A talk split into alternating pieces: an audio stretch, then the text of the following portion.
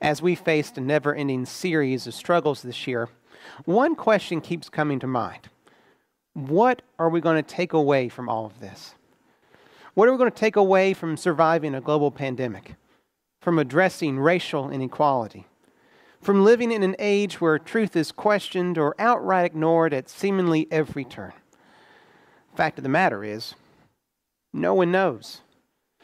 Sure, we can guess and speculate as to what we'll take away from this roller coaster of a year, but it's premature to say with absolute certainty what we'll learn and how we'll change because of what we have endured. That's because we are not yet the people we will be on the other side of all of this. Sure, we're on the road to where we're going, but the destination is unknown and remains out of sight. If there's one thing to learn from experiences like these, it's that the journey, rather than the destination, is the thing which ultimately determines who you are and what you believe once you've reached the other side. For planners like us, it's scary to be on this road while the outcome remains unknown. But be that as it may, we can find comfort in knowing that as Christians, we're not on this journey alone. Jesus walks alongside of us each step of the way. Sometimes he's silent, other times he's got a lot to say. But no matter what, he's always there. And through his presence alone, we're changed and transformed in ways we can't begin to describe or imagine. Even if you'd rather sit this journey out and let others make it for you, each of us has to walk this road that we're on. But if we walk by faith and not by sight, we can trust that Jesus will lead us out of our suffering into a glorious, hopeful future. A simple, childlike faith is all that it takes to receive the rescue, redemption, and relationship that Jesus offers each of us. That's welcome news for our weary world. And in today's scripture from Romans chapter 5, verses 1 through 11, Paul elaborates on the blessings which come through being justified by faith. So if you have your Bibles at home or follow along on the screen, we're going to read Romans chapter 5, verses 1 through 11. Therefore, since we have been justified through faith, we have peace with God through our Lord Jesus Christ, through whom we have gained access by faith into this grace in which we now stand. And we boast in the hope of the glory of God. Not only so, but we also glory in our sufferings, because we know that suffering produces perseverance, perseverance, character, and character, hope. And hope does not put us to shame, because God's love has been poured out into our hearts through the Holy Spirit who has been given to us. You see, at just the right time, when we were still, still powerless, Christ died for the ungodly. Very rarely will anyone die for a righteous person, though for a good person, someone might possibly dare to die.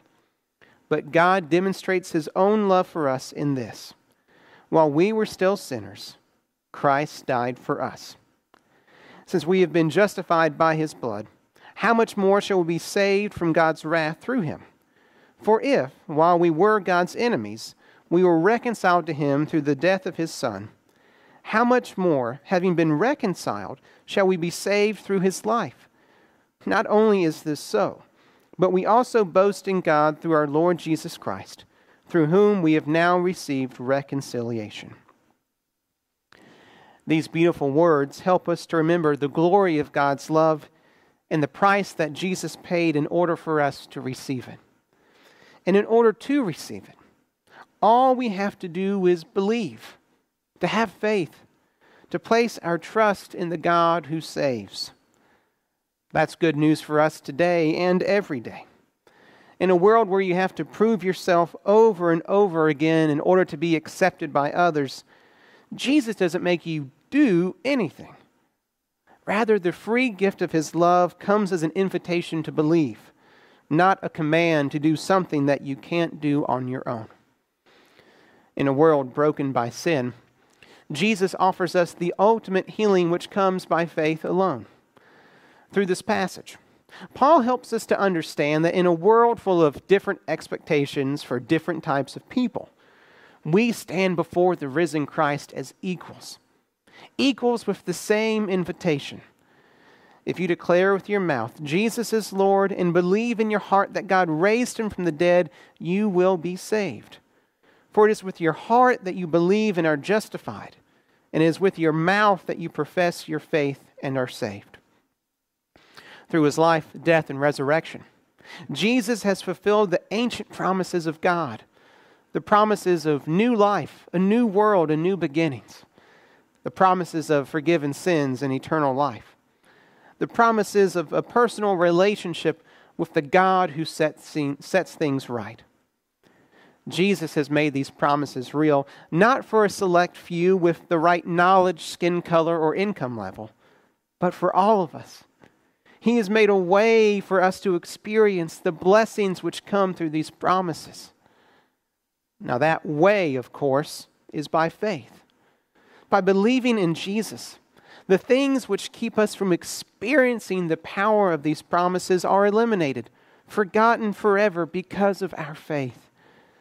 Now we stand before God as justified children, servants prepared to bless our world like Jesus has blessed our lives. And what does Jesus bless our lives with through faith in Him? That's what we're going to spend the rest of our time talking about as we consider the three greatest blessings which come by faith. Now, first up, let's talk about the blessing of peace, as Paul writes in verses 1 and 2. Therefore, since we have been justified through faith, we have peace with God through our Lord Jesus Christ, through whom we have gained access by faith into this grace which we now stand. Having been justified through faith, God no longer sees you as an enemy. He sees you, sees you as his friend as a member of the covenant family for whom the promises of God have finally come true through Jesus. If Christ has rescued, redeemed, and justified us, then what have we to fear? Sure, life in the here and now will continue to contribute its fair share of setbacks and sorrows. But at least now we know that uh, now we know that God is standing there in our struggles with us, working all things together for our good throughout this passage of Scripture. Paul reminds us what Christ has done in order to save us. And that leads us to consider this amazing thought. If Jesus was willing to help us in our struggles while we were still his enemies, how much more will he help us now that we are his friends? As Jesus tells us in John 16, verse 33 I have told you these things so that, you, so that in me you may have peace. In this world you will have trouble, but take heart. I have overcome the world. Moving along, let's turn our attention to the second blessing which comes through faith the blessing of perseverance. As we consider the struggles that we're facing as a world today, verses 3 and 4 of this passage remind us of the spiritual growth we can experience when we embrace rather than avoid the challenges of the moment, as verses 3 and 4 say. Not only so, but we also glory in our sufferings, because we know that suffering produces perseverance, perseverance, character, and character, hope. When we're reconciled to God through faith, we discover that He longs not only to deepen His relationship with us, but to equip us for service in His kingdom. Paul wants us to understand that this service will require more from us than we can possibly imagine. It brings all kinds of pressures and problems that require us to hang on in faith, faith and hope, even when we don't sense God's presence, even when we don't feel as though there's anything happening. Well, you know, feelings ebb and flow. They lead us to experience immeasurable highs and unfathomable lows. But faith is not a feeling, it's a constant, subtle, underlying assurance that allows us to keep moving even when it seems as though we're moving against the tide. Because if being justified through faith means anything, it means our acceptance of a new way of life, of service in a new kingdom and for a new master rather than ourselves.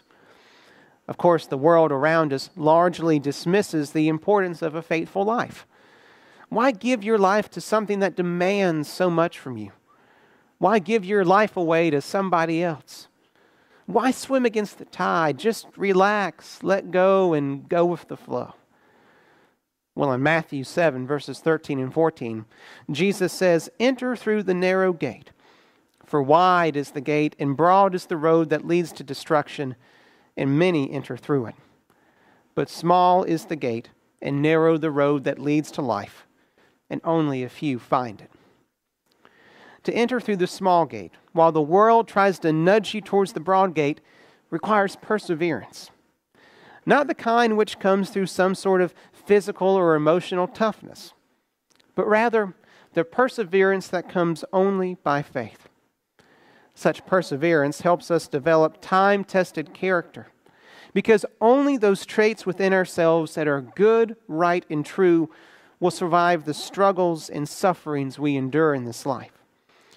Along the way, we start to look more like Christ as our faith continues to convince us that He is the one who can overcome anything. As John the Baptist says in John chapter 3, verse 30, He must become greater, I must become less. This is how we persevere. This is how we develop character. This is how we receive the hope that faith provides. By believing that Jesus is our Savior in every season of life, good and bad. By believing that life is richer and more fulfilling by being more like Him and less like ourselves. Because the fact of the matter is this faith is a marathon, not a sprint. It's a long obedience in the same direction. And through the blessing of perseverance, we will not lose sight of Jesus and his love. The last blessing we receive through faith is the greatest blessing of all a personal relationship with God.